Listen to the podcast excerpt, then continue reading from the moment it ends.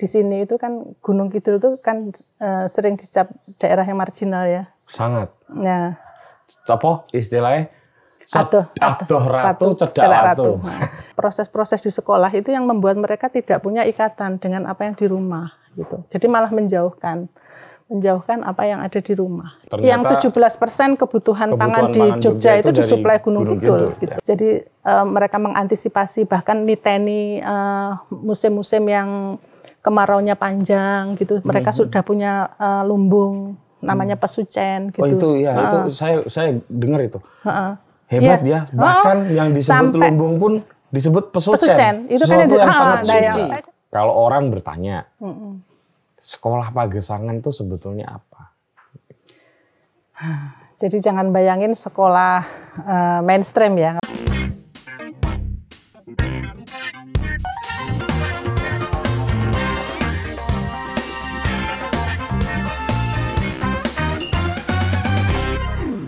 Halo teman-teman, ketemu lagi dengan saya Putu TA, Kepala Suku Mojo.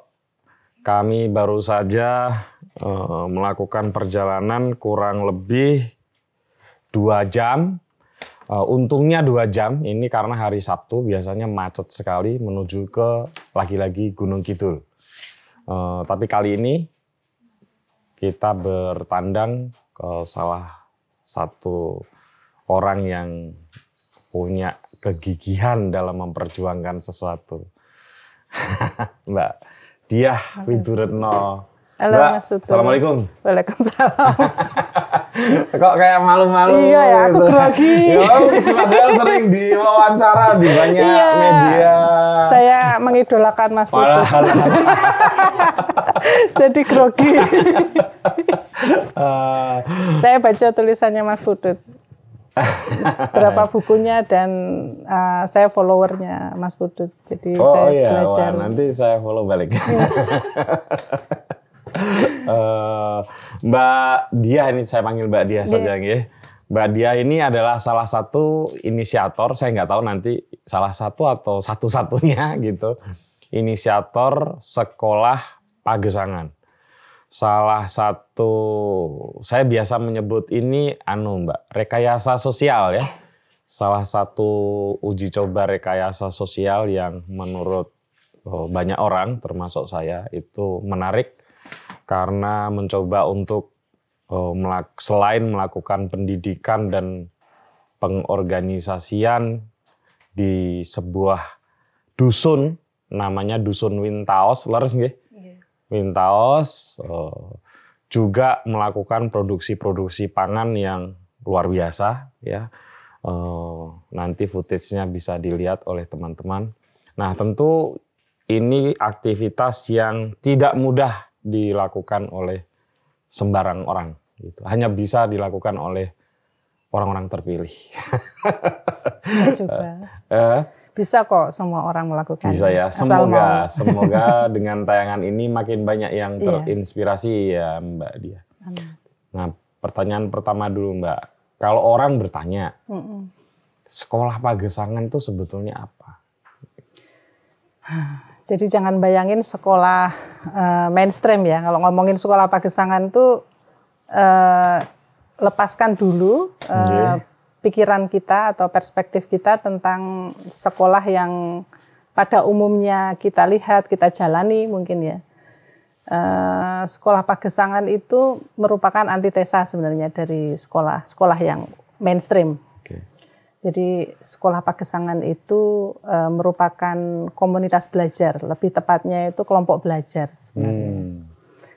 kami ingin belajar uh, tentang bagaimana membangun keberdayaan dari desa kita sendiri. Hmm, berarti apa uh, sekolah ya mengembalikan pengertian sekolah dari asal kata awalnya ya, betul. yaitu uh, memaksimalkan atau memproduktifkan waktu luang kita. Betul. Kalau sekarang kan orang hmm. malah malah tertekan. Oh, ya, betul. uh, sekolah makin sekolah hmm. makin stres padahal dulu sekolah dibikin bukan untuk dibikin mm -mm. membuat orang stres gitu. Mm.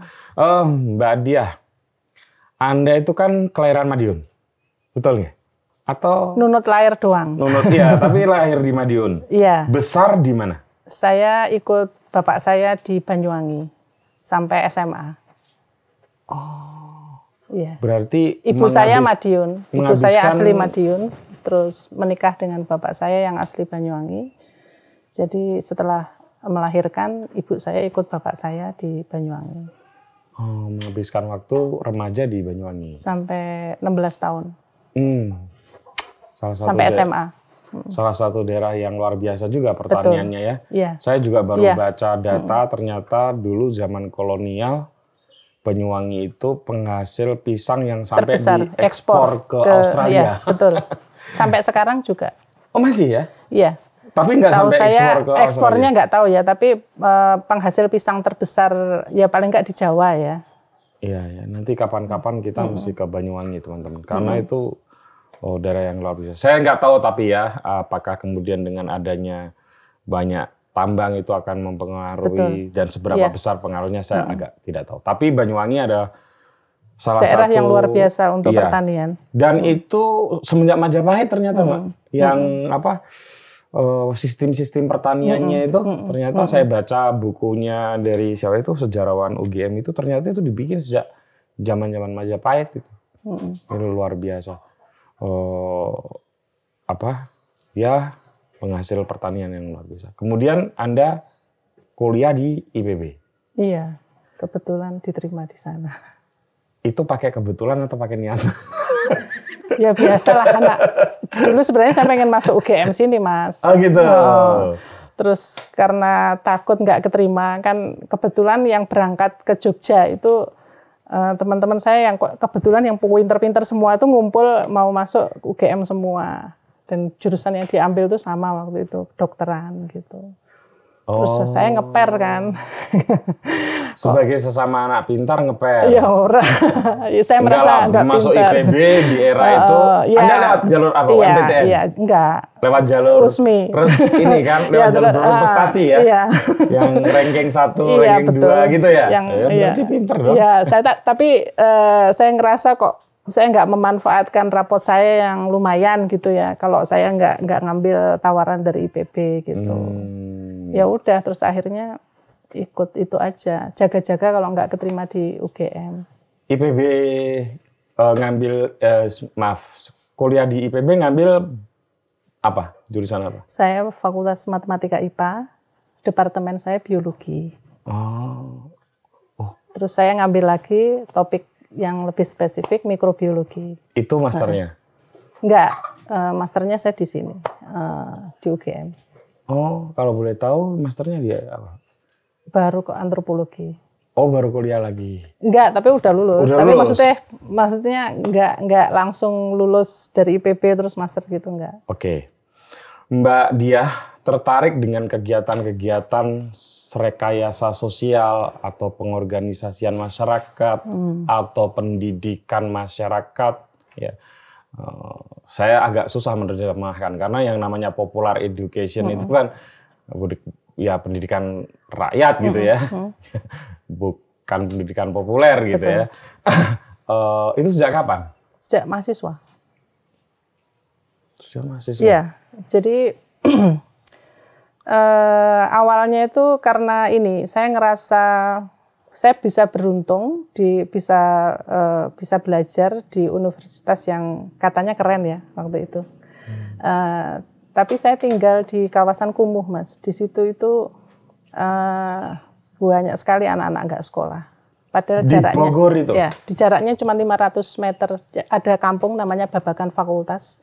Jadi di situ bermukim mahasiswa-mahasiswa seluruh Indonesia eh, di kawasan kumuh gitu. Tapi di situ juga tingkat eh, DO di tingkat SD aja tinggi sekali gitu. Berarti ini kalau teman-teman IPB nonton pasti tahu lah yang namanya babakan fakultas. Fakultas pasti. Pasti. Nah, kalau di zaman saya itu kumuh sekali mas. Nggak tahu ya sekarang lebih kumuh atau lebih baik nggak tahu.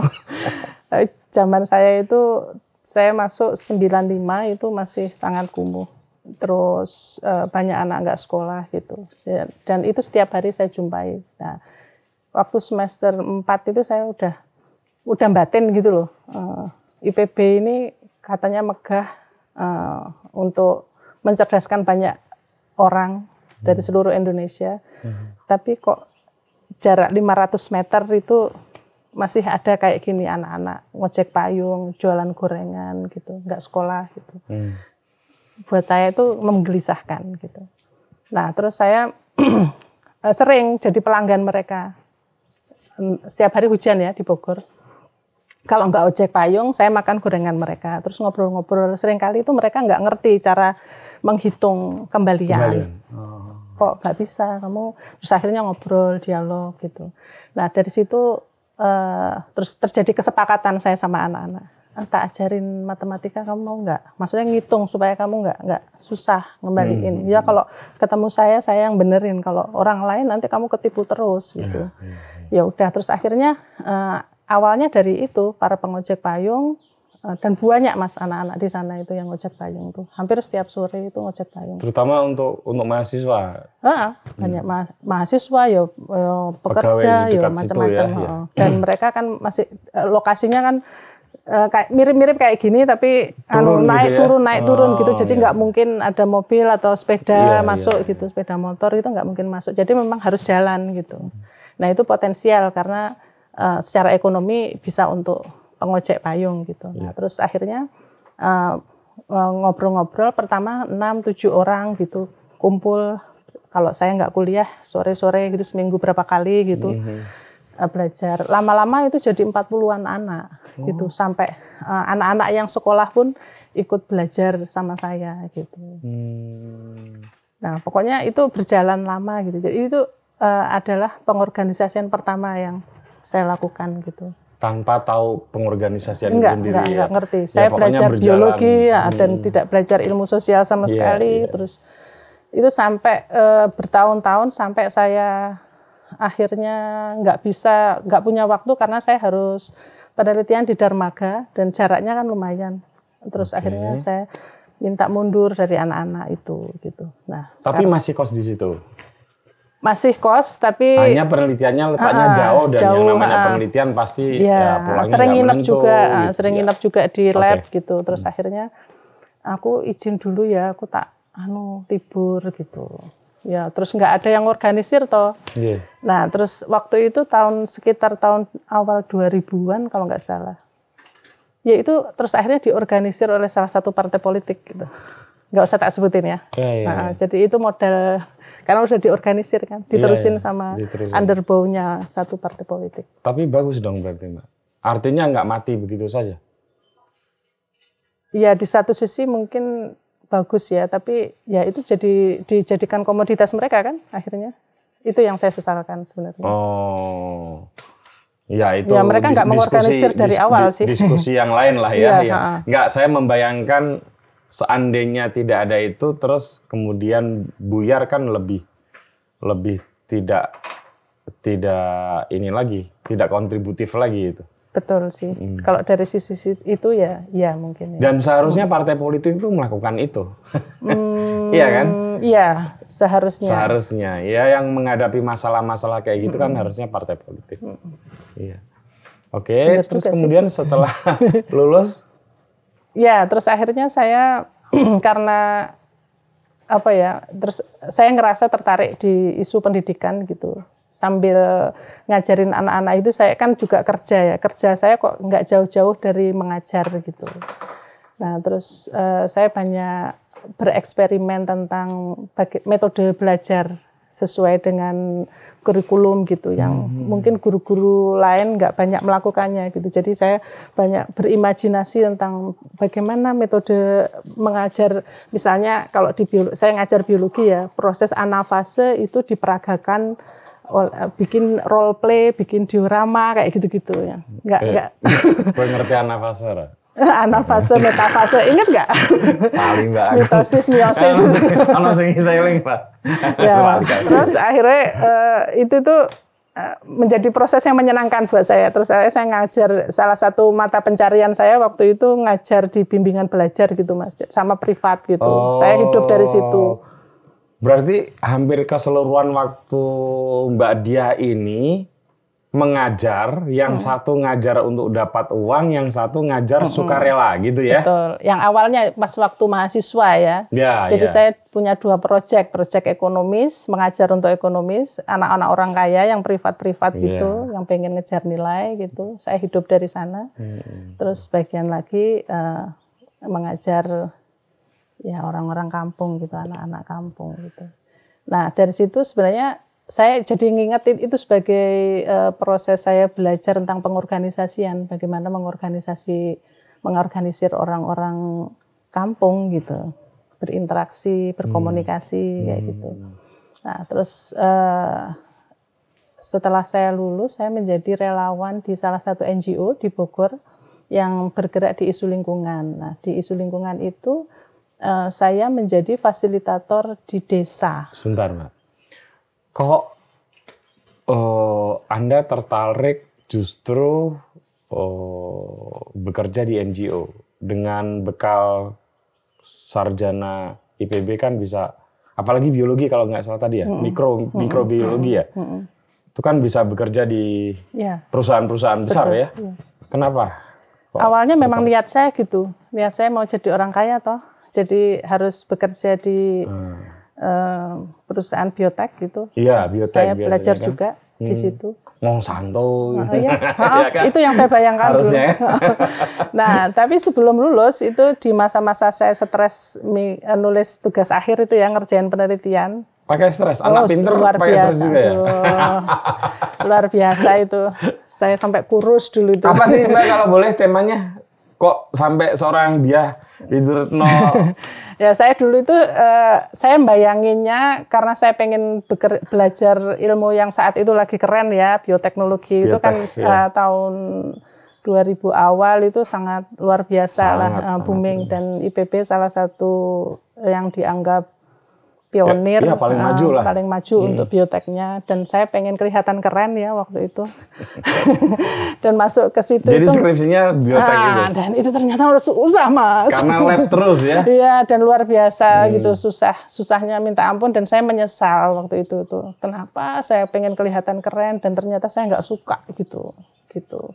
Nah terus akhirnya saya menghibur diri sering main ke alam gitu saya naik gunung ke pantai ke pokoknya inilah Hmm. Kalau main-main Kalau gitu lah. zaman sekarang healing lah. ya. Nah, terus sampai eh, mengorganisir dan main-main saya itu ternyata membuahkan satu organisasi baru di biologi. Jadi kami yang suka main-main ke hutan itu terus me- eh, menginisiasi himpro baru di biologi namanya OWA gitu. Kalau boleh tahu apa tuh? OWA itu sebenarnya salah satu eh, OWA itu kalau di bahasa latinnya Macaca fascicularis namanya. Itu monyet ekor panjang, Mas. Ah, habitat Mbak, Mbak jebulin ya monyet ekor panjang. iya. Dan itu, Itu maksudnya apa? Kok ah, habitat eh, Suka jalan-jalan emang monyet Ah, ekor panjang itu? Enggak, karena eh, itu tem- eh, teman saya penelitian tentang makaka gitu dan dia tinggal berbulan-bulan di hutan itu dan saya bantuin gitu waktu itu. Maksudnya bukan bantuin ya, nemenin suka main ke hutannya dia gitu. Dan itu Oh. hiburan buat saya. Ternyata saya suka kayak gini. Oke. Nah, terus pas waktu jalan-jalan itu, terus akhirnya sedikit demi sedikit eh, saya berinteraksi dengan masyarakat di sekitar hutan itu, Hmm. gitu. Oh ternyata di hutan itu ada orang ya yang hidup di sini gitu. Oh. Dan mirisnya yang saya lihat eh, kok di sini nggak ada fasilitas apa pun. Itu di masih di daerah Bogor ya? Taman Nasional Gunung Halimun, kawasan Halimun. Halimun, Ha, masih Kabupaten Bogor, Iya, Kabupaten Bogor. sama Sukabumi mas. Saya mainnya sampai ke sana. Oh, iya. Nah, iya. terus karena sering naik gunung di situ, ngikut teman saya penelitian. Sebenarnya teman saya penelitiannya eh, lebih ke makakanya ya, sama vegetasi yang ada di situ. Nah, tapi saya cenderung tertarik sama masyarakat yang tinggal di situ gitu. Nah, itu mungkin yang Iya, memantik iya, saya untuk ini. Oh, ternyata di sini ada saya ketemu kawasan pemetik teh, komunitas pemetik teh yang yang pipinya merah-merah semua karena hidup di Ketinggian. ketinggian gitu. Ah, oh ternyata begini. Terus saya tinggal bersama mereka gitu. Anda memang sangat tertarik ya Iya. dengan dengan hal kayak gitu ya? Iya, terus saya ngerasa memang saya merasa mm, selalu tertarik dengan orang-orang pinggiran sih ya mungkin. Oke. yang nyerempet-nyerempet bahaya nyerem- yang yang mereka termarginalisasi Iya, terus mereka ada konflik dengan waktu itu mereka juga eh, konflik sangat hebat dengan Oh, Taman- Taman Mm, Nasional Taman. Nasional, heeh, sama HGU juga di situ ada Iya. sinarmas Kan. di eh, teh waktu itu. Oh gitu. Oke.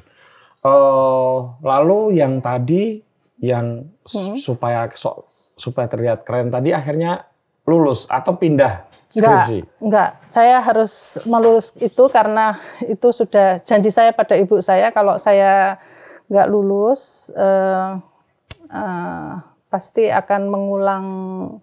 Maksudnya gini, jadi kalau enggak saya enggak enggak lulus tema itu, saya berarti yang ambil tema baru dan prosesnya bisa jauh, lebih lebih lama lagi gitu. Karena mulai dari Nah, dan saya janji sama ibu saya har- tahun ini saya harus lulus gitu. Ya waktu itu makanya sambil nangis-nangis ya tak kerja nih mas. akhirnya selesai. Selesai. Nah, balik lagi ke pertanyaan awal saya. Lalu kenapa tidak memutuskan diri untuk masuk ke perusahaan-perusahaan biotek? Nah, justru karena itu akibat main-main ke hutan tadi loh, ketemu Oke. orang-orang yang tinggal di sana. Nggih.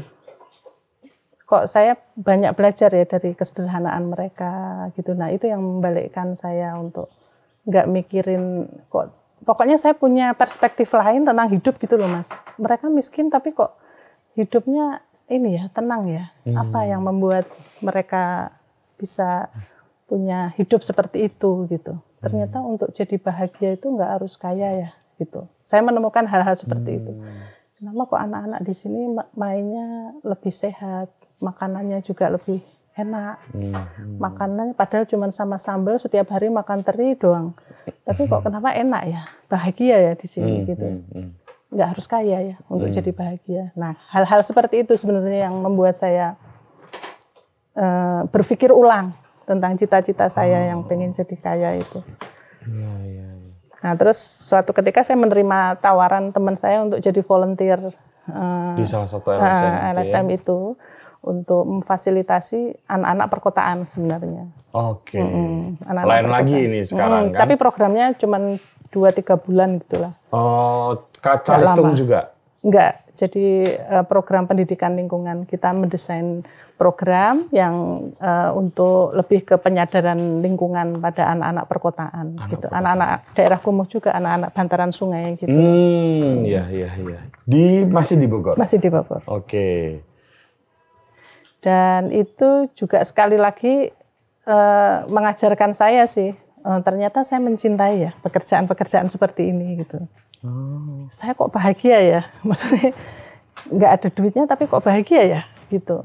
Nah maksudnya ada penemuan-penemuan baru dari proses yang saya alami gitu loh. Hmm. Kok saya saya merasa bahagia karena saya dicintai mereka gitu. Rata-rata saya itu bisa membangun kedekatan dengan setiap orang yang saya fasilitasi gitu. Mbak, mohon maaf. Eh, menjadi petugas lapangan gampangnya seperti itu ya atau organizer gitu ya. Eh, di NGO maupun di organisasi masyarakat yang lain itu kan bukan pekerjaan yang mudah ya. Eh, kalau menurut Mbak Dia itu karena memang ada bakat atau sebetulnya ini bisa dipelajari sehingga orang itu sebetulnya kemudian bisa menjadi seorang organizer yang baik. gitu. Tidak perlu bakat, Mas. Tidak perlu bakat ya. Yang pertama itu harus ada empati sih. Oke. Kalau isu harus dipelajari memang. Nah, kalau isu bisa dipelajari ya. Kalau isu harus dipelajari. Yang pertama harus dimiliki adalah Empati. empati. Ya, Oke. Dan merasa sebagai manusia aja gitu. Hmm. Kadang-kadang fasilitator itu kan merasa setengah dewa ya. Gitu. Betul. Berusaha membina pakai bahasa-bahasanya lagi yang serem-serem membina, Iya. memberdayakan gitu. Saya nggak suka. Karena dari sananya memang didesain seperti itu ya. Kan tidak semua organisasi mendesain organisasi rekayasa sosial ini untuk sam- bersama-sama ya dengan masyarakat menyelesaikan persoalan mereka. Tapi kan by design project. Ini mesti begini kami bantu. Nah, kami bantu ini kan posisinya udah udah kelihatan Betul. beda kan? Gitu. Dan saya sebenarnya kan otomatis saya belajar sains ya mas. Saya nggak belajar tentang isu-isu sosial sama sekali. Oke. Rekayasa sosial juga saya nggak ngerti. Hmm. Uh, tapi mungkin yang saya pelajari dari proses saya selama ini itu itu sih yang paling dibutuhkan di awal untuk menjadi fasilitator itu adalah empati dan merasa sebagai manusia gitu loh. Ketika kita masuk di mana pun, ya tempatkan dirimu sebagai manusia, manusia yang sejajar gitu, ya. maksudnya. Kita sama-sama manusia. Jadi kalau sudah merasa terhubung kemanusiaannya, nggak peduli itu beda agama, beda suku suku, beda beda apalagi ya, beda strata pendidikan, beda apalagi lah, beda beda kebudayaan. Bagaimana mengatasi rasa curiga orang, ya rasa antipati, terus tidak semua orang menyukai kehadiran kita. Ini kan pelajaran-pelajaran dasar yang mungkin hmm. penting buat teman-teman yang hmm. mungkin tertarik hmm. untuk melakukan kegiatan serupa ini ya jangan melakukan hal yang sama gitu. Kan itu sebenarnya itu prasangka ya, prasangka yang ditimbulkan oleh setiap orang dan itu normal sebenarnya. Iya, iya, iya. Normal ketika kamu berada di lingkungan yang baru, kamu merasa terancam, merasa asing, merasa diawasi sehingga Betul. itu membuat tidak nyaman. Hmm. Ya sebisa mungkin ya itu tidak ditekan perasaan-perasaan seperti itu. Ya biasa wae gitu. Hmm itu akan sangat membantu kita untuk bisa diterima. Karena kalau kita mikir seperti itu, orang juga akan cenderung mikir seperti itu gitu. Oh, oke. Okay. kalau komunikasinya Mbak, trik-trik komunikasinya gimana? Ya kalau komunikasi memang mau nggak mau sih kita harus belajar bahasa setempat ya Mas ya. Hmm. Saya dulu juga uh, waktu misalnya waktu di kawasan Halimun itu juga saya belajar bahasa Sunda. Hmm saya mewajibkan diri saya untuk uh, bisa berkomunikasi okay. dalam bahasa lokal setempat. Begitu juga saya ketika di sini hmm. bahasa Banyuwangi ya agak, be agak beda ya. Iya betul. Sama Gunung Kidulan, Gunung Kidul aja sama Sleman beda kan istilah-istilahnya. Iya iya. Terus kromonya gitu halus di sini. Saya belajar mas itu. Okay. Karena pertemuan-pertemuan kan anu ya harus pakai bahasa kromo kalau di sini. Iya, iya. Gitu. Ya saya belajar gitu itu yang harus dipelajari memang. Tapi intinya sih sebenarnya semua orang itu bisa sih uh, menjadi fasilitator. Hmm. Tidak perlu bakat kalau menurut saya. Ya. Itu skill. skill. Skill. Artinya keterampilan bisa harus diasah. Harus diasah, diasah. Bisa dibiasakan Latih, gitu dilatih ya. terus gitu. Oke, Mbak. Balik ke tadi ke Bogor ya. Uh, kemudian apa yang apa tahapan selanjutnya? Apakah bekerja di mana lagi baru kemudian ke Jogja? Nah, yang sebenarnya yang paling berkesan itu adalah ketika proses saya saya gabung di NGO tersebut eh, setelah program yang di perkotaan selesai saya eh, menjadi apa ditempatkan sebagai fasilitator eh, fasilitator di desa gitu. Hmm. Nah, saya pernah menjadi fasilitator perkotaan, terus menjadi fasilitator pedesaan. Dan itu ternyata saya sangat uh, cinta pada desa gitu. Gitu. Jadi saya saya sangat merasa nyaman gitu tinggal di desa orang-orangnya gitu ya tidak menutup kemungkinan orang desa juga banyak yang jahat ya tapi maksud e, saya e, maksud saya eh, suasana kondisi situasi itu saya sangat cocok gitu tinggal oh. di desa ternyata okay. nah terus eh, saya uh, sejak ternyata proses saya mengorganisir di awal uh, anak-anak jalanan, anak-anak yang nggak bisa baca, ya, uh, uh, ngitung kembalian uh, tadi itu. Uh, itu itu ternyata mengendap menjadi kegelisahan ya ternyata. Okay. Gitu. Saya merasa ada yang nggak beres nih dengan pendidikan kita gitu. Oh. Itu mulai gelisah itu sebenarnya di situ hmm. sih. Jadi saya autodidak baca-baca uh, buku-bukunya Ivan Ili, baca Freiran kayak hmm. gitu. Saya nggak kenal mas, itu kan buku-buku biologi nggak ada hubungannya. Nggak ada hubungan.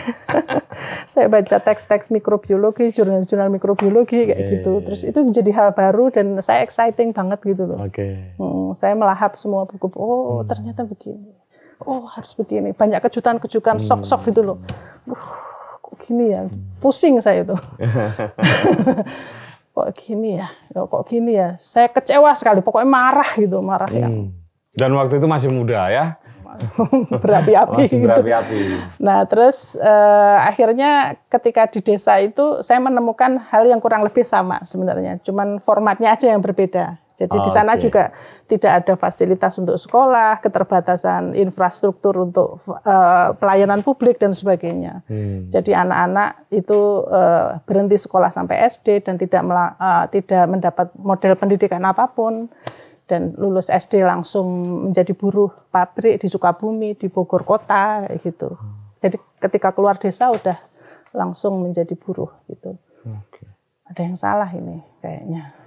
Terus saya eh, tahun 2000-an itu sudah mulai menginisiasi eh, sekolah terbuka gitu di luar eh, pekerjaan saya ya. Hmm, hmm. Tapi saya terbantu, terbantu dengan pekerjaan saya ditempatkan di desa ya. Iya. Tapi saya menginisiasi proyek saya secara pribadi gitu. Oh.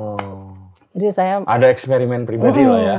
Jadi karena itu tadi meluap-luap kegelisahan saya Iya, iya, iya. dan itu tidak mungkin difasilitasi oleh NGO saya Iya. karena isu dan sebagainya. Berarti energi Anda berlebih itu. Iya makanya makanya mumpung saya di desa ini dan eh, kegelisahan saya luar biasa, eh, saya sudah mengajukan ke direktur saya waktu itu saya mau waktu luang saya saya pakai untuk ini diperbolehkan enggak gitu. Saya janji tidak akan pakai fasilitas apa pun dari sini kayak gitu. Ya ada yang mendukung ada yang enggak, tapi saya jalan terus saja nyolong-nyolong gitu. Nah itu sebenarnya proses saya yang sebenarnya merupakan cikal bakal dari DSP ini proses belajar saya yang yang menurut saya ter- terorganisir leb- lebih pakai konsep gitu. Jadi kan saya udah baca ya, udah baca buku-buku Freiran, bagaimana pendidikan yang memanusiakan itu seperti apa. Jadi saya ngambil nilai-nilainya Freiran gitu untuk saya baca Ki Hajar Dewantara juga gitu. Nah terus saya menyusun konsep kasar lah waktu itu. Saya waktu itu nggak menemukan tempat eh, apa teman diskusi yang cocok gitu mas. Jadi saya kesepian gitu Oke. sepi banget. Ya, satu-satunya yang bisa saya lakukan adalah menginisiasi sendiri gitu. Tahun 2001. Tanpa ada partner untuk Enggak, diskusi enggak ada, sama enggak sekali ya. Enggak ada Ya. mentor bahkan ya. Ada sih sebenarnya beberapa mentor saya yang yang sekarang udah eh, udah gede-gede lah, udah jadi penggede ya. Saya ketemu, saya sengaja mendatangi beberapa orang yang menurut saya enak diajak diskusi kayak Nur Fauzi Rahman kayak gitu. Oh iya. Itu mentor saya dulu. IP- IPB, itu IPB juga ya. Hmm, sekarang Dulu Unpad, Unpad. dulu Unpad tapi kemudian ngajar di IPB ya. Eh, waktu itu dia lagi bergiat di KPA, KPA. untuk isulan reform. Iya. Hmm, Jadi saya banyak Reforma agraria, eh, kan? banyak diskusi sama Nur Fauzi, terus Hmm, Mia Siskawati, tahu. tahu. Nah, itu Tahu. itu mentor saya sampai sekarang. Hmm, hmm, hmm. Gitu. Jadi saya ya paling diskusi sama mereka ya, sama Iya. almarhumah Ulfa Hidayati dulu. Oh. Gitu. Ya ada di inilah, dimentori orang-orang yang tepat saya kira. Iya, ya, ya, ya. Saya pengen diskusi dan mereka tahu persis eh, kegelisahan saya sebenarnya. Karena Makanya, kayak eh, Mas Fauzi itu kan juga memulai dari bawah juga kan, dari pengorganisasian. Saya betul. paling dekat sama Mia sih. Mbak Mia tahu persis Oh, pergolakan batin saya, terus kegelisahan saya, terus bagaimana saya perlunya saya untuk menyalurkan ini dengan mengorganisir. Jadi dia salah satu yang mendukung saya Hmm. Oke. memberikan ruang di di ini. Nah, lalu apa yang memutuskan Anda kemudian pindah ke Imogiri lalu bergiat di sekolah pagesangan? Nah, tahun 2001, 2003 itu sebenarnya momen yang paling berkesan sih sebenarnya. Jadi saya memutuskan seperti dengan interaksi saya dengan orang-orang desa itu, eh, saya ngerasa saya punya makna. Pertama kali saya merasa punya tujuan hidup itu. Di situ saya bersumpah ya. Kayak ngeri ya. Enggak, Mbak, enggak. Ini penting ya. Nah, supaya saya janji jadi- pada diri iya, saya iya, iya. sendiri, saya akan memaknai hidup saya eh, sebagai pelayan buat orang-orang yang membutuhkan gitu. Nggak sekaligus saya kasih pesan ke pemirsa ya. Mungkin terdengar klise, tapi saya kira satu hal penting di dalam hidup ini itu adalah mencoba mencari satu makna hidup dan kemudian tahu tujuan hidup kita apa gitu.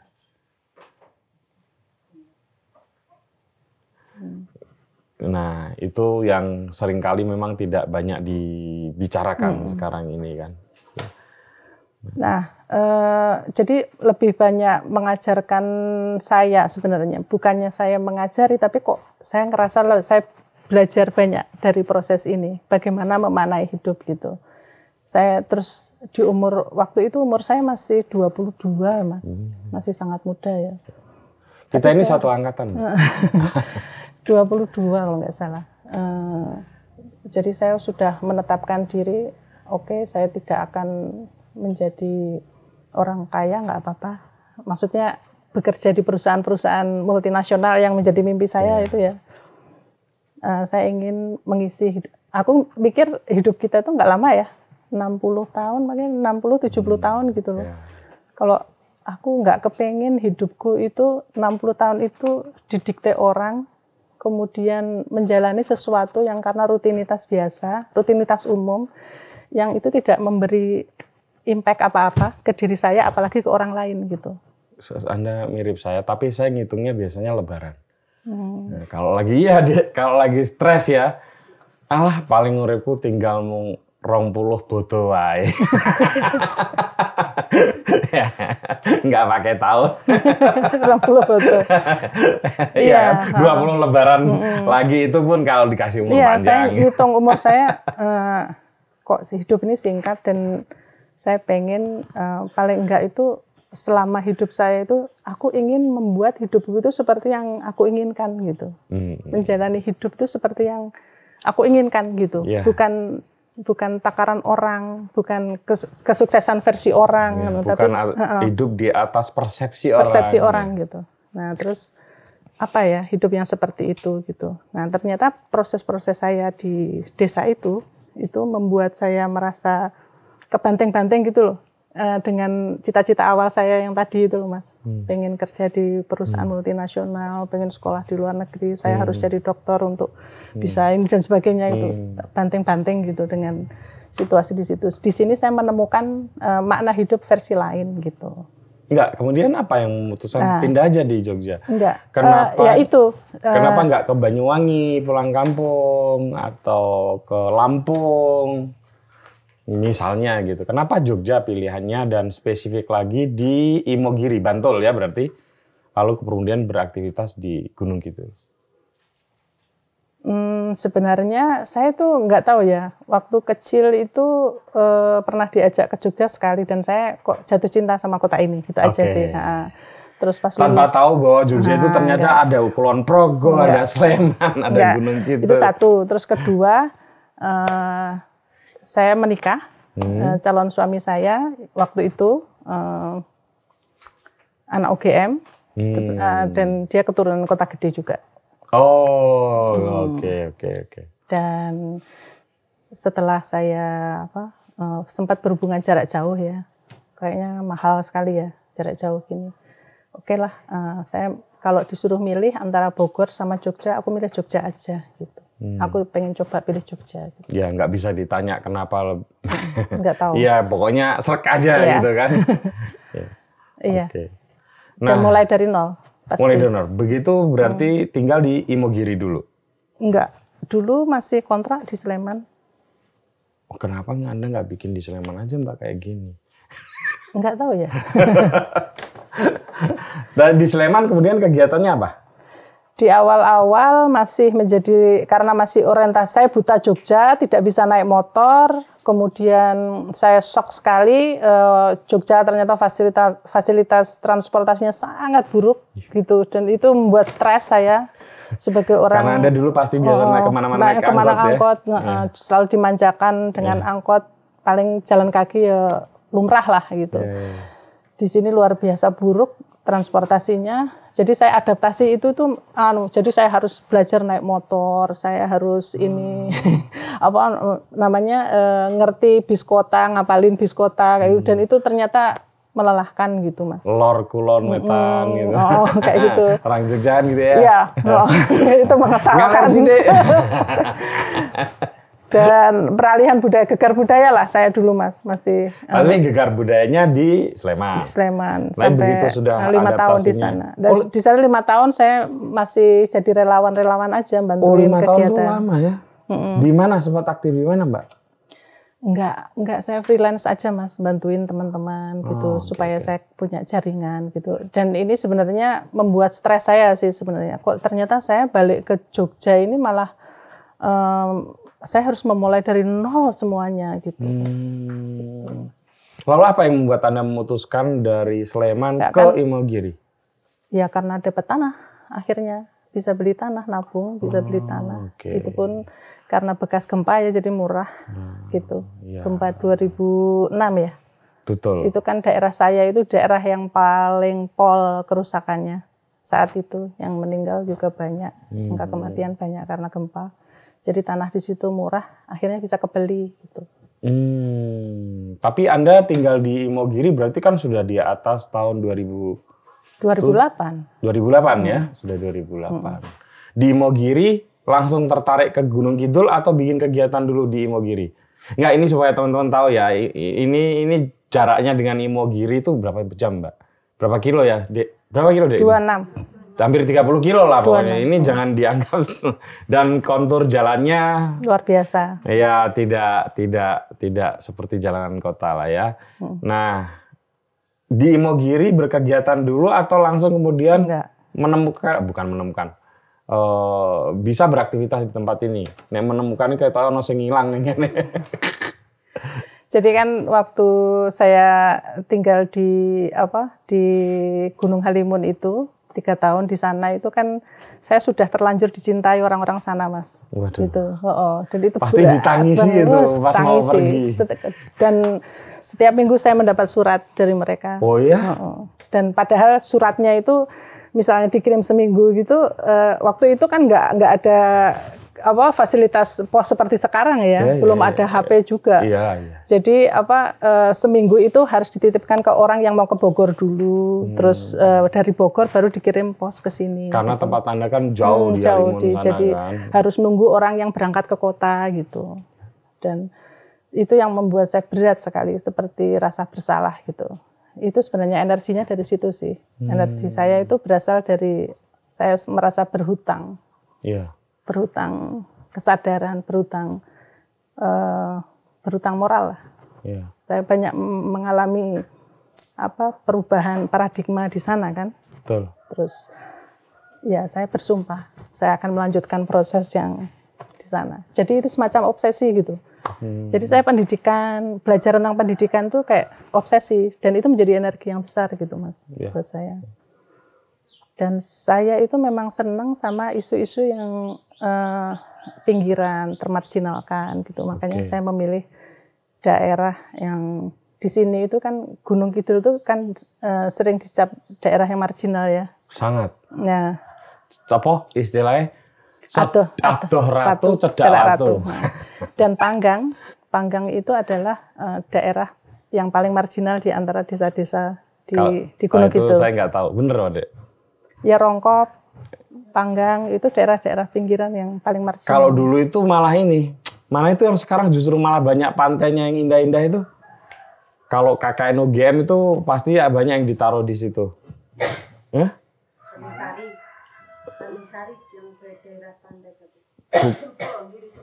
Enggak, enggak daerah desanya apa ya, Mas ya? Semanu. Oh, orang Semanu. Sari sing katan dene. bukan Panggang.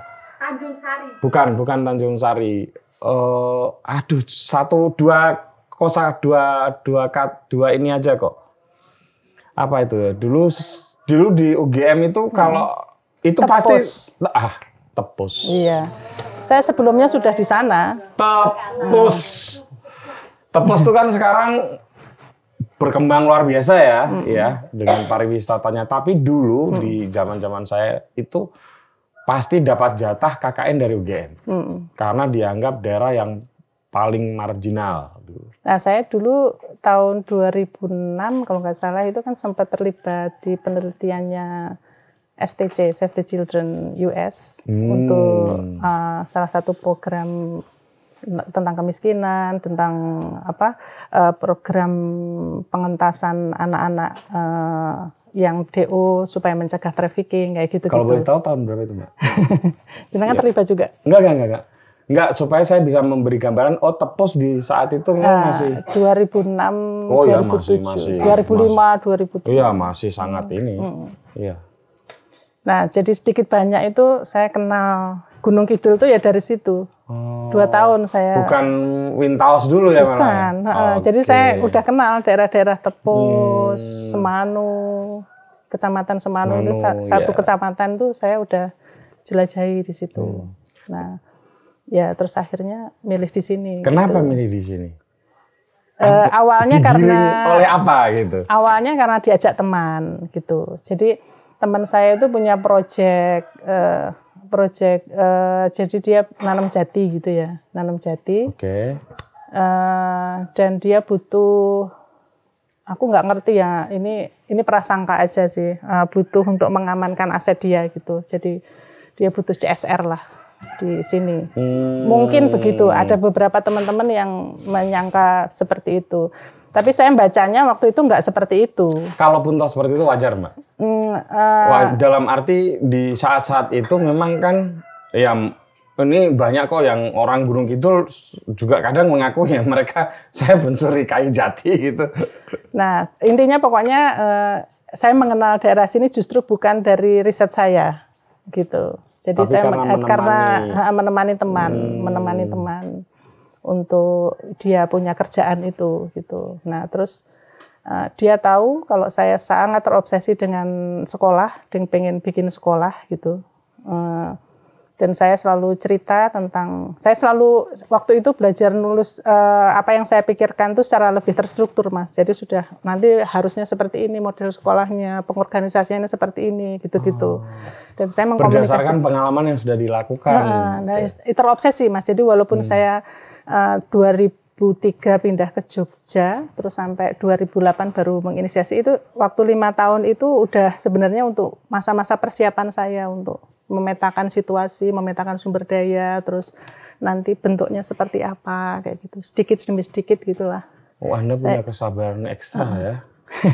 Iya, iya, iya. Iya, itu energinya memang sumpah saya itu tadi, iya, itu iya. janji saya. Karena itu nggak mudah. Karena gitu. sampai sampai saya 2010 itu orang-orang desa yang saya tinggalkan itu masih ngirim surat rutin gitu dan itu menjadi pengingat saya gitu. Hmm. Ya wes terus akhirnya eh, diajak ke sini terus oke kue oleh gawe opo wae ning kene gitu. Hmm. Ya udah. Lalu saya, apa yang Anda buat ter- kemudian di sini? saya mengorganisir anak-anak awal. Anak-anak kecil dulu. Hmm. Eh, Kenapa anak kecil dan apa yang diajarkan pada anak kecil? Eh, waktu itu yang saya bayangkan eh, mengorganisir anak-anak itu eh, adalah proses yang seharusnya saya lanjutkan eh, ketika saya mengorganisir di ini di Gunung Halimun itu, Mas. Oke. Nah, karena di situ sebenarnya saya mengorganisir anak-anak, terus akhirnya orang tuanya ikut juga gitu. Iya, iya. Nah, saya bayanginnya proses yang sama akan saya lakukan Iya, di sini gitu. Itu memang kiat umum, Mbak.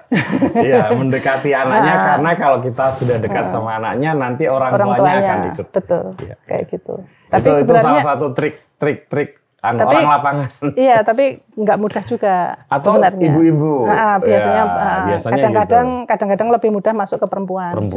justru. Tergantung kondisi sosialnya lah ya. nah karena saya punya basis pengalaman ya mulai dari 9 berapa pokoknya sejak mahasiswa 97 itu mengorganisir anak-anak jadi sedikit banyak saya ngerti cara berkomunikasi dengan anak-anak Hmm. sukanya apa minatnya apa kayak gitu itu yang saya manfaatkan Oke. gitu. Oh, apa yang diajarkan pada anak-anak? awalnya saya masih ini sih eh, nggak langsung bawa konsep apa pun gitu mas Pengenalan alam, nggak langsung gitu ya? enggak kita juga memetakan apa sih sebenarnya yang disukai sama teman-teman awal biasanya kalau saya mengorganisir memang nggak langsung masuk ke Inti, Inti, enggak. inti temanya enggak ya? Eh, saya belajar eh, pertama harus membangun trust dulu. membaur Dia dulu. nyaman dengan saya, nggak sebel ketika saya datang itu udah cukup. Hmm, Jadi saya berbulan-bulan cuman gitu doang, main, apa gambar, apa pokoknya sembuh senengnya apa cah. Hmm, ya wes gitu, saya ngikutin alurnya mereka gitu. Tidak dianggap warga, ih jane ngapa toh mbak kowe karemu gitu. Ya, saya mengkomunikasikan. Ah. Saya mengkomunikasikan. Saya pengen bikin eh, media belajar, nah, eh, kelompok belajar kangge bocah-bocah kene. Nah, sinau apa, Mbak? Ya sinau sing menurutmu kue seneng gitu. Awalnya gitu dulu. Oke.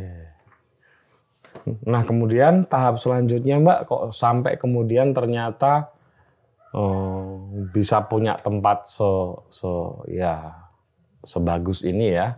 Eh, seperti kalau dibilang bagus nanti nggak enak juga apa ya representatif lah ya gitu. Terus kemudian mulai ada kesadaran tentang pangan lokal, Iya. kemudian kesadaran tentang lingkungan. Ini gambar-gambar ini semua menunjukkan proses yang saya kira ini dilakukan pasti jangka dalam jangka waktu yang panjang gitu ya dan tidak mudah gitu.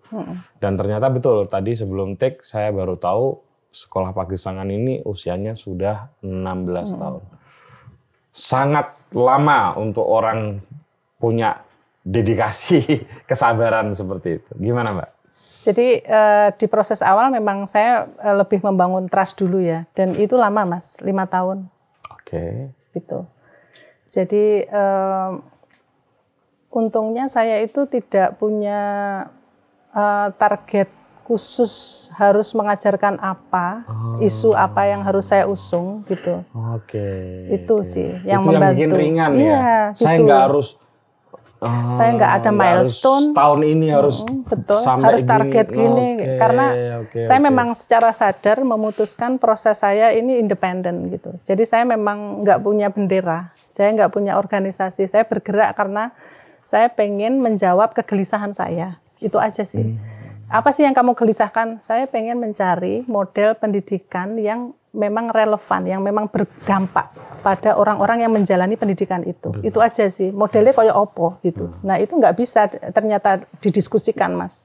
Walaupun dengan orang-orang yang punya teori-teori pendidikan yang sudah anu punya praktek yang eh, saya harus mencobanya sendiri ternyata. Berarti gitu. filosofi bikin jalan sambil berjalan Betul. inilah yang dilakukan. Iya, gitu. Iya, Tapi iya. nggak ngawur ya. Yang- Iya, ya, pasti saya ada. tetap belajar, tetap mendokumentasikan proses, Betul, saya evaluasi lagi iya. aksi refleksi kayak gitu. Iya, iya, gitu. iya, iya. Nah, terus eh, di proses awal itu saya lebih banyak membangun trust, lebih banyak membangun kebutuhan sebenarnya mengidentifikasi sih, memetakan situasi kayak gitu. Iya. Nah, baru eh, sebenarnya mem- eh, dulu itu prosesnya nggak di sini, Mas. Dulu prosesnya nggak Maksudnya agak bukan di jauh. tempat Ah, ini? bukan di titik Iya. ini, bukan titik ini, tapi masih di dusun Wintaos, tapi di pinggir jalan sana gitu. Nah, di sana itu sempat dibuatin ada ada donatur yang membuatkan saung gitu, buat tempat kumpul gitu. Nah, tapi justru karena itu di pinggir jalan besar itu yang tidak membuat saya berinteraksi dengan orang-orang kampung gitu. Itu cuma pembatas jalan loh, jalan raya besar itu. Oh, iya iya, iya jalan. Nah, raya itu yang membuat ini kan. ah, jadi interaksi saya hanya pada anak-anak gitu. Nah, terus eh, karena ada konflik, konflik dengan si pemilik apa pemilik saung itu, akhirnya kita memilih untuk eh, masuk kampung. Mohon maaf, yang berkonflik Anda atau warga? Bukan. Eh, jadi teman saya yang mengajak saya ke sini itu terdiri dari beberapa orang. Oh. Nah, mereka iya, kayaknya iya. saweran gitu Iya, loh, iya, iya, saweran iya, terus rebutan lahan apa gimana. Saya nggak mau terlibat sih itu. Iya, karena Anda nggak ikut-ikut ya. Niatnya nggak. udah beda Nah, lah ya. ma- Nah, makanya wes aku tak mundur wae aku daripada terseret konflik mereka, Hmm, mereka ribut, aku nggak mau. Aku tujuannya kan memang dari awal nggak nggak bisnis dengan mereka gitu. Betul. Nah, terus saya kumpulin orang tuanya. Hmm. Saya nggak, intinya pokoknya nggak bisa lagi kita beraktivitas di sini, nek merutin jenengan, kegiatan ini masih dibutuhkan enggak gitu. Pertama, Oh, ya? Heeh. saya eh, jadi Itu posisi so- politis setelah berapa tahun itu? lima tahun. Setelah lima tahun ya. Hmm. Nah, masih dibutuhkan enggak? Oh, dibutuhkan. Anu, pokoknya senang gitu loh orang tuanya. Nah, terus eh, kalau begitu mau diteruskan enggak gitu. Jadi ada kontrak sosial ya dengan mereka. Masih gitu. Terus gimana gitu. Udah di rumah saya aja. Jadi hampir semua orang tua yang hadir di situ itu menawarkan rumahnya Luar untuk biasa. untuk jadi tempat berkegiatan gitu. Akhirnya di situlah saya masuk ke rumah-rumah di setiap setiap rumahnya Murni, rumahnya Livia, rumahnya waktu itu Andriani, rumahnya Marsini Wong, gitu. wong Gunung Kidul jenenge ndi mau wae lengkap. Litvia. Heeh, lah itu itu terus akhirnya lah justru itu Mas ya, yang membuat saya jadi mengenal eh, keluarga-keluarga terus mengenal kebudayaan sini gitu. Kalau dulu saya masih tetap di sana, nggak pindah. Terus. Ya nggak mungkin saya berinteraksi. Nah Oh, itu yang menyadarkan saya, wah ini sebenarnya kalau ada hikmahnya ya Mbak ya. sangat. Justru Hmm, itu momentum titik baliknya sekolah Pagesangan itu ketika eh, proses pendidikannya itu melebur dalam kampung gitu. Dan berganti dari rumah satu ke rumah yang lain. Iya, dari situ terus akhirnya saya jadi tahu, oh jadwal makannya jam segini. Si ini pacaran sama si ini. Si ini nggak sekolah kenapa? Si ini eh, dimarahi simboknya gara-gara eh, nggak mau kerja. Si ini butuh ini. Akhirnya saya itu jadi tahu di setiap keluarga itu seperti apa potretnya gitu. Iya, iya, iya, iya, iya, iya. Nah, untungnya saya dokumentasikan itu. Saya saya catat, Catat, gitu. Saya ya. rajin nyatetnya waktu itu. Jadi saya punya rekap eh, anak-anak eh, SP yang yang yang mengawali SP yang mulai dari tahun 2008 tuh Iya. ya, di setiap keluarga itu saya punya ceritanya Mas gitu. Oh. Oh, ini persoalannya ini, ini persoalannya ini. Nah, dari situ itu menjadi bahan saya gitu. Nek ngene, berarti ora iso arepe nerokne sekolah formal gitu. Kalau di model sekolah formal ya pasti bocah-bocah iki mesti lungo. Karena apa yang dipelajari, saya memotret apa yang dipelajari di sekolah-sekolah formal itu kan beda banget dengan apa yang dialami di rumah gitu. Kan saya jadi apal siklus harian di setiap keluarga ya Iya, iya. jam segini Simboe berangkat negal terus dia berangkat sekolah pulang sekolah Simboe nggak ada dia harus di rumah harus jaga adiknya harus masak terus engkau ngopeni kewan gitu tuh oh berarti dia mengalami fase kehidupan yang berbeda antara yang di rumah dan yang di di Sekolah. di sekolah gitu jadi a- aku dialog sama mereka jadi kayak mereka itu kesan, dengan bahasa bahasa mereka saya simpulkan mereka merasa jet lag apa yang dialami di sekolah itu tidak dialami di rumah dan menja- menjalani dua kehidupan yang berbeda gitu. Yang mungkin bahkan kontradiktif ya. Hmm, yang kontradiktif. Nah, itu yang membuat mereka sebenarnya proses-proses di sekolah itu yang membuat mereka tidak punya ikatan dengan apa yang di rumah gitu. Jadi malah menjauhkan menjauhkan apa yang ada di rumah gitu. Kan nggak mungkin kan di sekolah diajarin ngomong bocah, ngomong adiknya, masak, Ngedang. nah, Nggak ngedang tiwul. kayak gitu nggak mungkin kan Nggak gitu loh. Nah, Dangir apalagi. apalagi bahkan di masa-masa sibuk di ladang itu nggak mungkin mas itu dikasih apa izin untuk libur sekolah apa gitu Ya, enggak tetap sekolah berjalan seperti biasanya senin sampai jumat sampai sore kayak gitu jadi nggak ada fase sekolah memberi ruang untuk dia mengenal sumber daya yang di sekitarnya Iya. Nah, akhirnya bocah-bocah terus saya jadi sadar, iki nek tak sekolah nih tambah dhuwur maksudnya. Maksudnya saya men- waktu itu masih mendukung anak-anak sekolah ya. Maksudnya sekolah formal. Formal, Ha, ya. supaya mereka nggak disuruh kerja. Alasan saya waktu itu itu. Ya. Kalau nggak eh, waktu itu ya tahun 2010-an itu kalau nggak disuruh nggak nggak sekolah formal, dia harus kerja atau menikah kalau untuk perempuan. Ya. Ini pilihan yang sama-sama nggak nggak enak. Terus eh, saya mendukung mereka sekolah. Nah ternyata anak-anak yang saya dukung sekolah itu tuh semakin merasa itu tadi semakin merasa asing gitu loh. Jadi apa yang dialami di sekolah itu orientasinya itu orientasi industri kan. Bagaimana dia bisa menjadi buruh, barengannya aku ngelamar kerja ning SPBU, barengannya aku melamar kerja ning eh, pabrik endi gitu. Itu kan yang ditayangkan. Karena di, eh, di di sekolah sama sekali nggak ada bangunan jembatan yang menghubungkan dia dengan kebudayaan di rumah gitu loh, kehidupan sehari-hari. Nah, Mbak, saya di sini saya potong dulu. Oh, ada oh, seorang podcaster gitu ya yang sangat saya kagumi gitu ya. Saya nggak perlu sebut namanya yang begitu mengagung-agungkan tentang sekolah. Selalu sekolah itu bukan hanya sarjana bahkan di luar negeri gitu, dan lain sebagainya. Dan ada salah satu, saya nggak ngomong politik ini, tapi saya harus kasih contoh ini dengan terpaksa karena ada salah satu capres yang pro- programnya adalah satu rumah satu sarjana. Ya. Oh, saya kan juga orang lapangan seperti anda ya. Oh, walaupun ya tidak sekonsisten Mbak Diah ya. Cuman saya punya pikiran yang agak berbeda. Kok kayaknya hal-hal seperti itu justru bisa mau punya potensi ya. Saya tidak bilang itu berbahaya, tapi punya potensi yang berbahaya begitu. Bagaimana dengan pengalaman Mbak Diah yang langsung terjun selama 16 tahun di Jadi kalau kampung. dari pengalaman saya, Mas, jadi karena tadi itu apa yang dipelajari di sekolah itu tidak relevan dengan kehidupan sehari-hari, Hmm. yang membawa dampak dia itu tidak mengenali eh, sumber daya yang di sekitarnya, persis. tidak mengenali sumber daya yang di sekitarnya. Jangankan untuk suka ya, mencintai, mengenali aja enggak gitu. Nah, kalau enggak mengenali berarti dia akan merasa asing. Nah, kalau asing, lah ngapain? Dia akan tetap di situ. Nah, kecenderungannya berarti dia akan meninggalkan gitu. Oke. Kayak gitu. Itu itu itu banyak sekali ditemukan. Apalagi konten yang dipelajari di sekolah formal itu eh, linknya itu langsung ke industri gitu. Iya, iya. Linknya gitu. Jadi di sekolah dia tidak didekatkan dengan kehidupan sehari-hari, dia justru didekatkan dengan industri.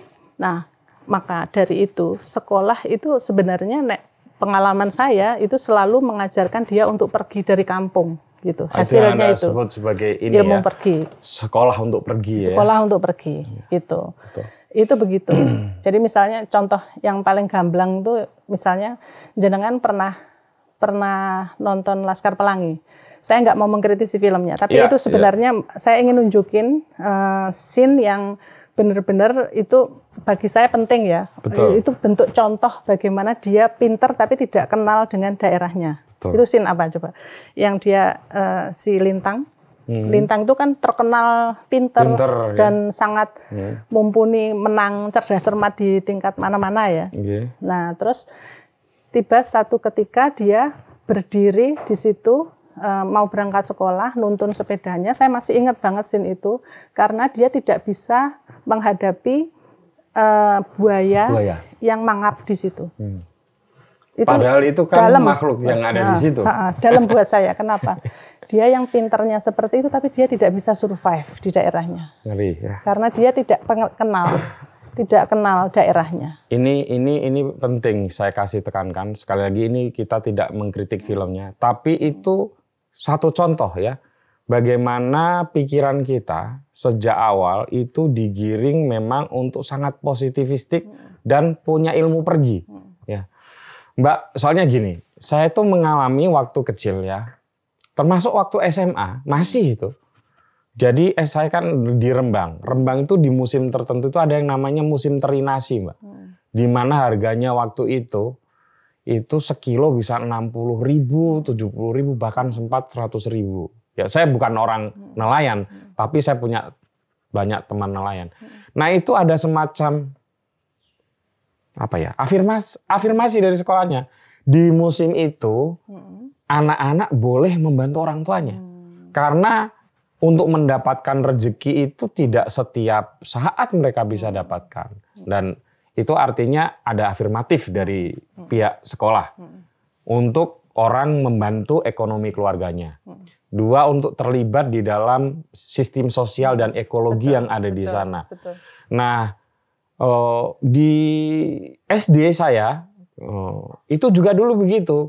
Sanggem di sini ada ya? Wonten nggih sanggem? Enggak Enggak ya? Tapi jenengan tahu ya? tahu. eh, yang Pesanggem. yang ya, yang waktu panen jagung itu Ya. kan mesti dibantu oleh Ya, semua buruh lah. Ya, itu boleh anak-anaknya untuk izin sejenak ya. Kan nggak lama juga Mbak izin kayak gitu itu. Itu boleh. Dan setertinggal tertinggalnya apa sih yang tertinggal dari seorang anak SD, SMP, SMA masa nggak kerja dalam hanya beberapa hari saja kok jadi persoalan gitu. Oh, tapi kok makin ke sini itu kayaknya nggak diafirmasi, nggak Iya, dijadikan kok justru malah makin dijauhkan gitu. Dan misalnya dilanjutin di film itu ya, di film itu semakin eh, ditunjukkan dengan misalnya orang-orang yang sukses itu adalah orang-orang yang be- eh, bekerja di luar negeri, sekolah di luar negeri, terus dan Lintang sebagai eh, petan, eh, nelayan ya, itu dianggap orang-orang yang gagal kan. Gitu. Jadi orang-orang yang pergi, orang-orang yang pergi dari desanya itu justru dilabeli sukses kan. Orang yang pergi punya gelar sarjana yang baik, punya uang yang banyak, itulah yang disebut sukses. Betul. Sementara yang tinggal, di Tinggal, kampung, nah. mengelola sumber daya yang ada, Nah, eh, itu. melestarikan alam dengan caranya masing-masing, itu malah dianggap tidak sukses. betul. Itu kan kebelakangan. Nah, ya itu. Itu kegelisahan setelah saya di sini. Karena awalnya kan saya memang pengen bikin sekolah yang eh, eh, menjawab kebutuhan ya. Misal bahasa kasarnya itu menjawab sebenarnya apa yang dibutuhkan oleh masyarakat sini gitu.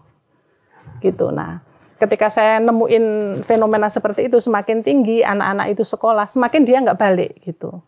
Karena tidak pernah diafirmasi itu. Kalau pakai istilahnya Mas Putut tadi kan tidak pernah diafirmasi dengan kondisi lingkungan sekitarnya. Gitu. Gimana dia mau mencintai desanya, diminta tinggal, dia nggak pernah dikenalkan, malah dia dijauhkan, dicabut dari akarnya kan, gitu. Gimana? Gitu suruh berdaya dari desa, mana mungkin gitu. Kalau dia nggak pernah dikenalkan, eh, berinteraksi gitu. Kalau dia nggak pernah megang sapi gitu, gimana dia mau mau melihara sapi itu? Kayak gitu misalnya. Itu yang ada di pikiran saya di sini gitu. Jadi sebenarnya dibutuhkan media belajar yang lain yang lebih eh, membuat membantu anak-anak itu berinteraksi dengan sumber daya sekitarnya jika ingin eh, apa ya membantu mereka menjadi orang-orang yang berdaya gitu loh. Oke. Berdaya dari Ya, sumber ya. daya yang dimiliki. Nah itu yang mau gitu. saya tanya- tanyakan. Apakah kemudian di sekolah Pagesangan atau khususnya Mbak Diah itu sudah mulai bisa memindai bahwa orang yang kemudian tinggal di mohon maaf wilayah yang cengkar ini, gersang ini, itu bisa berdaya. Berdaya itu maknanya begini supaya supaya jelas saja ke penontonnya. Berdaya itu artinya bisa hidup dari sisi eh, subsisten, ya. Kemudian bisa menang, meningkatkan kualitas hidupnya. Kualitas hidup itu kan macam-macam gitu ya. Eh, bisa waktu luang, bisa refleksi diri yang lebih baik gitu ya. Bahagia ya dan lain-lain itu kan kualitas hidup ya. Karena saya tidak mau ada orang memonopoli bahwa pengertian yang disebut kesuksesan hidup itu adalah kekayaan. Karena keberdayaan hidup itu juga sebuah kesuksesan gitu. Karena kalau yang ukurannya kekayaan nanti punya implikasinya sendiri gitu. Implikasinya juga nggak nggak main-main itu implikasi kalau itu kita jadi bisa jadikan satu-satunya pegangan gitu. Entah itu kerusakan alam, entah ketika dia tidak berguna lagi stresnya tinggi atau ketika dia berkompetisi terlalu keras di situ dia juga bisa stressful. Itu misalnya contoh-contoh resiko itu jika kita pakai. Nah, saya balik ke pertanyaan yang tadi itu. Eh, Mbak Diah merasa bisa yakin bahwa tinggal di kampung itu bisa meningkatkan kualitas hidup masyarakat. Di tahun 2010, 11, 12 enggak. Gitu. Enggak. Aku juga bingung Mas gimana ya caranya gitu supaya eh, anak-anak tetap tinggal tapi bisa hidup dari apa yang ada di sini gitu. Saya nggak yakin juga. Tapi untungnya eh, sekali lagi saya beruntung karena sekolah Pagesangan itu diterima dari keluarga ke keluarga itu ya. Ya. Nah, dari situ saya jadi akhirnya ada obrolan-obrolan tentang kisah-kisah masa lalu, bagaimana mereka hidup. Pertanyaan saya yang lain adalah mengapa ya di tengah eh, kondisi alam sing rodok gersang begini, enggak hanya rodok ya, gersang iya, ya, gersang, gersang. begini tapi orang masih tetap hidup di sini Betul. gitu. Hidup itu di atas yang batu, ya. Itu di- kenapa kok gitu. Terus akhirnya eh, eh, saya banyak ngobrol-ngobrol dengan para simbah-simbah gitu. Kenapa? Hmm. Bagaimana cara mereka hidup gitu. Nah, dari situ saya belajar banyak Mas tentang sistem pangan akhirnya Oke. gitu. Jadi eh, saya banyak apa ngobrol dengan eh, sim- eh, orang tertua yang yang ada di sini dan yang bisa menceritakan karena kadang-kadang semakin tua dia udah sudah rungon, sudah apa nggak nyambung diajak ngobrol gitu. Jadi saya akhirnya menurunkan yang lahir 50-an lah gitu yang masih bisa diajak ngobrol anu. Nah, terus dari orang-orang situ walaupun informasinya nggak lengkap bisa menggambarkan tentang eh, taktik, strategi mereka bisa bertahan hidup. Dan itu luar biasa, Mas. Jadi akhirnya eh, saya punya data tentang bagaimana sistem pangan di sini gitu. Itu yang pertama mereka kerjakan. Jadi bagaimana mereka bisa survive hidup dengan keterbatasan air yang pertama, bagaimana caranya mendapatkan air misalnya. Mer- Terus mereka cara-caranya bagaimana menghemat air gimana, cara mem- ma- manajemen air gimana, mereka ceritakan. Terus bagaimana tentang pangan, syarat hidup orang kan eh, pangan ya, Iya. Sanda- minum, minum sama Minum pangan. dan makan lah, Mm. ya, Ha-ha. gitu. Nah itu mereka ceritakan gitu. Jadi eh, terus akhirnya siklus musim ini, terus bagaimana Hmm. mereka melakukan penyimpanan, pengeringan gitu. Hmm. Jadi eh, mereka mengantisipasi bahkan niteni eh, musim-musim yang kemaraunya panjang gitu. Mereka sudah punya eh, lumbung namanya pesucen gitu. Hmm. Oh itu ya, itu saya saya dengar itu. Ha-ha. Hebat Iya. ya, bahkan Oh, yang disebut sampai- lumbung pun disebut pesucen. pesucen itu kan Sesuatu yang ah, sangat nah, yang suci. saya jadi belajar juga ah, Saya juga baru tahu pesucen, loh, Mbak, ah. waktu menyimak ya kan saya harus belajar Iya, tentang sekolah pagi. pesucen itu kan sakre ya, Sakral sesuatu yang itu, ah, nah iya. makanya apa yang disimpan di pesucen itu yaitu untuk berdoa gitu. Oh, terus makanan ditaruh situ, iya kan makanan suci gitu, Oh. karena disatukan dengan tempat sesaji gitu. Hmm. Ya orang sini dulunya abangan ya. Ya ya ya. ya. Ya sampai sekarang abangan walaupun sekarang udah banyak masjid ya. Iya, Jadi mereka masih hari-hari tertentu selalu kirim doa ke leluhur gitu dan itu di tempat pesucian di mana mereka menyimpan eh, makanan. Makanan. Gitu. Dari situ saya belajar, oh berarti bagi generasi segini ini eh, mereka sangat penting untuk mengamankan eh, kebutuhan pangan keluarga. Ya, tabungan Food pakan itu penting. itu gitu. itu nggak hanya setahun mas dua tahun itu mereka simpan gitu untuk Berarti generasi-generasi antisipasinya itu Hmm, panjang nah, ya. Semakin sepuh yang saya wawancarai, Iya. semakin panjang ininya. Oh. Dia itu mikirnya jangka panjang banget. Nah itu yang mungkin menjawab pertanyaan saya. Kenapa kok dia mau hidup di sini? Ya karena mereka sudah mengembangkan kebudayaan, mengembangkan tradisi untuk bisa beradaptasi daerah sini. Dan itu menurut saya menjadi potensi justru gitu.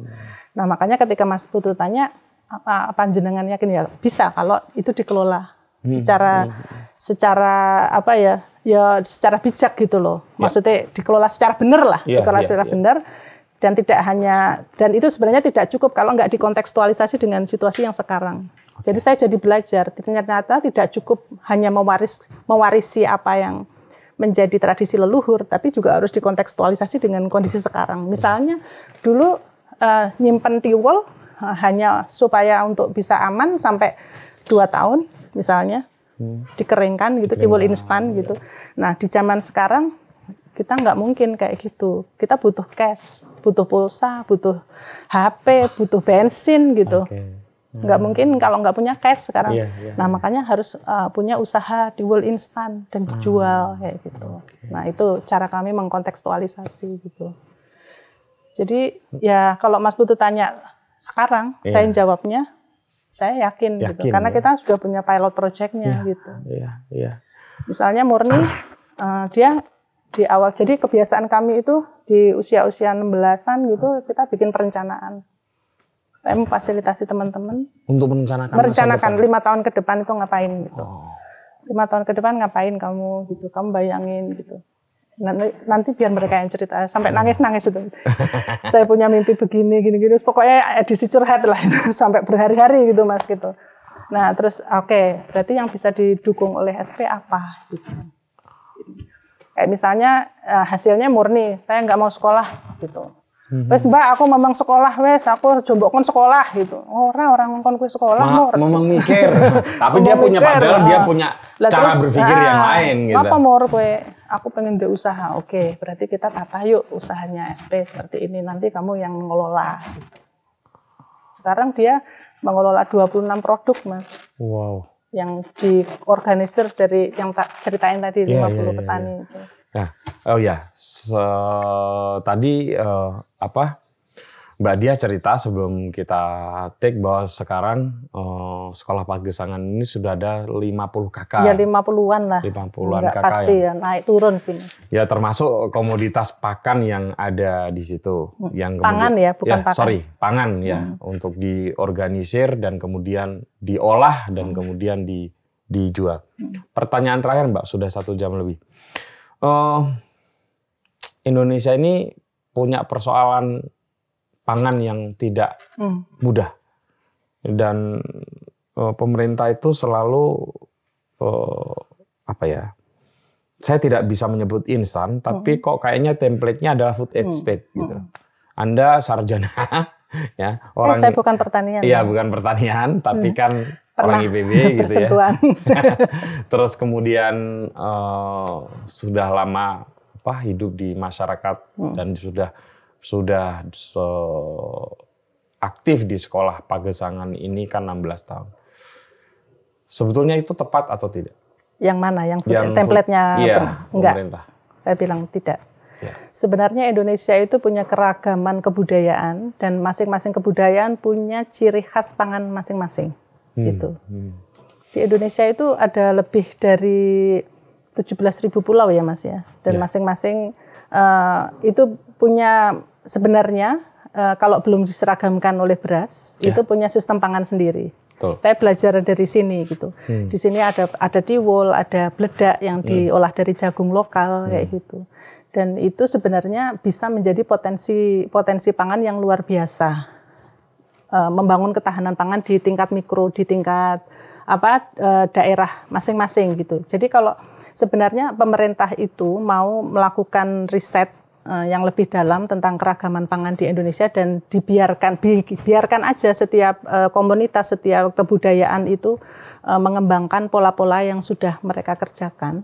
Itu mereka kita nggak akan tergantung pada beras kok. Tidak harus meng- menglokalisir eh, satu wilayah untuk untuk apa eh, untuk memproduksi makanan yang untuk provide eh, semua orang Indonesia. Karena semakin seragam kita eh, pangan-pangan kita semakin tinggi kebutuhan pangan itu kan gitu. Misalnya kita diseragamkan makan beras kan ya berarti kebutuhan akan beras itu sangat tinggi ketergantungan akan beras akan sangat tinggi dan itu mungkin akan mendorong kita untuk memproduksi secara masif secara global dan mungkin juga harus impor gitu kemungkinannya kan gitu tapi saya Kalau pikir impornya sudah lama. ya. Iya, maksudnya saya pikir itu memang pemerintah sebenarnya tahu sih, tapi itu mungkin ya disengaja juga sih Atau supaya tidak cukup punya kesabaran seperti Anda. Karena untuk mengembalikan lagi orang Gunung Kidul aja kan sekarang Hmm. yang usia-usia 30 ke bawah kan mungkin Sudah eh, tidak kenal seminggu ya. Hmm. sekali baru makan tiwul atau sebulan sekali kan. Kalau yang dulu nggak makan tiwul malah nggak bisa gerak. Hmm. betul betul. gitu. Ya, ya memang ini eh, dua ideologi yang berbeda sih, Mas. Jadi eh, kalau saya kan cenderung menghargai satu kebudayaan yang tumbuh di situ gitu, itu. Nah, Oke. Meskipun itu sering dicap sebagai eh, anti modernisasi atau apa gitu, tapi eh, justru malah dengan em, apa menjalankan proses eh, seperti itu itu eh, buktinya orang-orang itu sustain kok gitu loh. Itu yang yang tidak bisa dipungkiri gitu. Mas Putut percaya nggak orang-orang sini walaupun kelihatannya gersang seperti ini, tapi surplusnya itu masih bisa loh dikirim ke Jogja, gitu, memenuhi eh, kebutuhan pangan orang-orang Jogja, gitu. Itu kan karena manajemen pangan yang baik kan sebenarnya, dan itu Saya potensi juga baru tahu dari dari Anda loh. yang Ternyata 17% kebutuhan, pangan di pangan Jogja, Jogja itu itu disuplai Gunung, Kidul, gitu. ya. Nah itu saya kan pikir Kulon Progo sama Sleman ternyata Gunung Kidul juga. Nah, eh, pola-pola di Gunung Kidul itu kan masih menerapkan pola subsisten ya. betul. Nah, subsisten di setiap keluarga. Nah, mereka biasanya ada surplus karena butuh Kalau cash. sudah Nah, sustain itu kalau sudah aman yang Nah, betul. lebihnya baru Nah, jadi kalau kalau di sini ini misalnya panenan padi tahun 2023 itu Iya. boleh dijual misalnya ada surplus itu ketika 2024 kita Sudah panen. dan hasilnya bagus. Bagus, ya. Gitu. Itu baru dijual dan itu sering terjadi kayak gitu. Hmm. Oke, oke, Mbak Diah. eh, kalau dilanjutkan soalnya panjang banget ini satu sudah satu jam lebih. Eh, terima kasih banyak Ih, sama-sama, eh, Mas Mbak. Diah dan luar biasa ini energinya. Saya sih eh, hanya bisa berharap semoga inisiatif-inisiatif eh, kecil ya Hmm.